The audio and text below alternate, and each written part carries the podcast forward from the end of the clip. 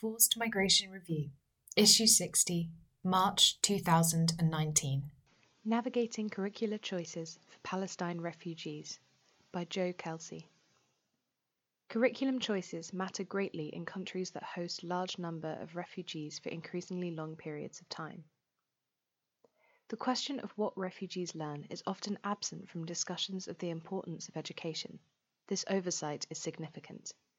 Curricular choices and the textbooks that convey these choices reflect a vision of society, who is included, who is not, and how they are represented. There are long standing disputes over the curricula taught to Palestine refugees, Endnote 1, who learn in schools run by the UN. Following Palestinian displacement in 1948, public, private, and volunteer run schools accommodated Palestinians in their places of exile. In some cases, existing schools expanded their capacity to include refugee students. In others, new schools for the refugees were created. The piecemeal emergence of schools and inadequate funding for education meant that providers relied heavily on existing education resources, including host state curricula and textbooks. When the UN Relief and Works Agency for Palestine Refugees in the Near East, UNRWA, took over the schools in May 1950, it was more expedient, cost efficient, and politically viable to continue using these resources than to create new ones. Furthermore, the use of host state curricula at primary level meant that students could more easily continue their studies in host state secondary schools. Finally, alignment with host states' curricula facilitated the certification and accreditation of learning outcomes by these states. The importance of the refugees' right to return led the UN and Arab states representatives to quote, strongly recommend that the geography and history of Palestine be taught not only in UNRWA schools but also in government and private schools that accepted Palestinian children. Footnote 2. In the ensuing years, however, UNRWA has faced numerous challenges implementing these policies. One of the most notable challenges occurred in 1967, immediately following Israel's occupation of the West Bank and Gaza. Within weeks, Israeli authorities attempted to change the curricula used in occupied Palestinian territories, claiming that the curricula promoted hatred and incited violence. UNESCO was called on to conduct a review of the textbooks used in UNRWA schools in order to assess their appropriateness. The decision making process was tortuous. On one hand, the Review Commission recognized the importance of freely discussing history, as well as the right of displaced persons to express dismay or despair. On the other hand, the Commission was concerned that refugee students should be exposed to more than just frustration, despair, and revenge. At the conclusion of the review, the Commission recommended that a minority of books should be discontinued, others edited, and the remainder continue to be used as they were. The Arab governments and Israel were recalcitrant, however. The Syrian government, for example, refused to cooperate with the Commission, arguing that a review of their textbooks was a violation of Syrian sovereignty.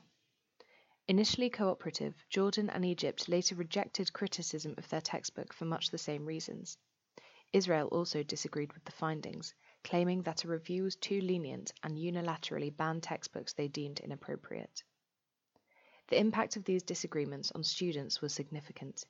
In Gaza, UNRWA students started the 1967 to 68 academic year with almost no textbooks, while those in the West Bank were deprived of a third of their required textbooks as a result of the Israeli ban.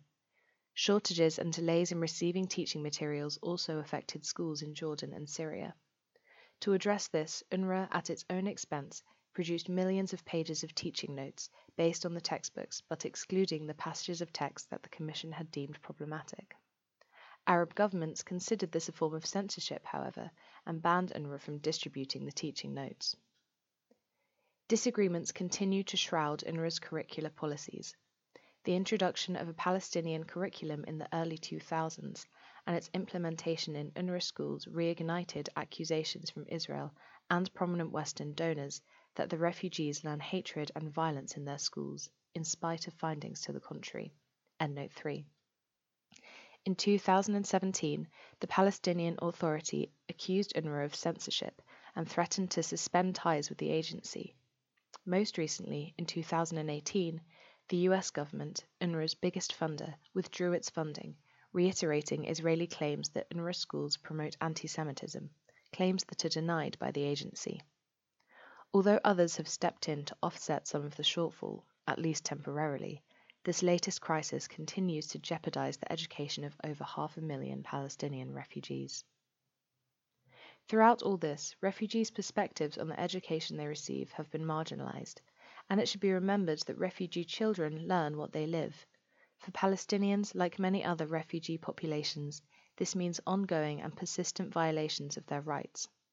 Those sharing responsibility for refugee education, whether host states, multilateral organizations, or donor nations, should remember that when education content ignores these realities, schools become less relevant and education outcomes may be compromised to the detriment of all. Jo Kelcey, jo.kelcey at nyu.edu, doctoral candidate, New York University, www.nyu.edu. Endnote 1. UNRWA was created in the aftermath of the 1948 Arab Israeli conflict. After fleeing or being expelled, over 900,000 Palestinians sought refuge in Jordan, Lebanon, and Syria, while others were displaced to the West Bank or the Gaza Strip. While there have been other waves of displacement, only those displaced in 1948 and their descendants are considered Palestine refugees and thus fall under UNRWA's mandate. The term Palestine refugees is used here as this article is predominantly about UNRWA. See FMR issue 26, 2006 Palestinian Displacement, a Case Apart. www.fmrreview.org slash Palestine. Endnote 2. UNESCO, 1952. Report of the Working Party convened by UNESCO to make recommendations on the possible development of the UNRWA UNESCO education program for Palestine refugees in the Near East. bit.ly slash UNRWA hyphen UNESCO hyphen 1952 hyphen recommendations. Endnote 3. Brown, N. 2001. Democracy, History and the Contest over the Palestinian Curriculum. Prepared for the Adam Institute. bit.ly slash brown hyphen Palestinian hyphen curriculum hyphen 2001. FMR is an open access publication. You are free to download, copy, distribute, or link to this article as long as it is for non commercial purposes, and the author and FMR are attributed. All articles published in FMR are licensed under a Creative Commons Attribution, Non Commercial, No Derivatives license.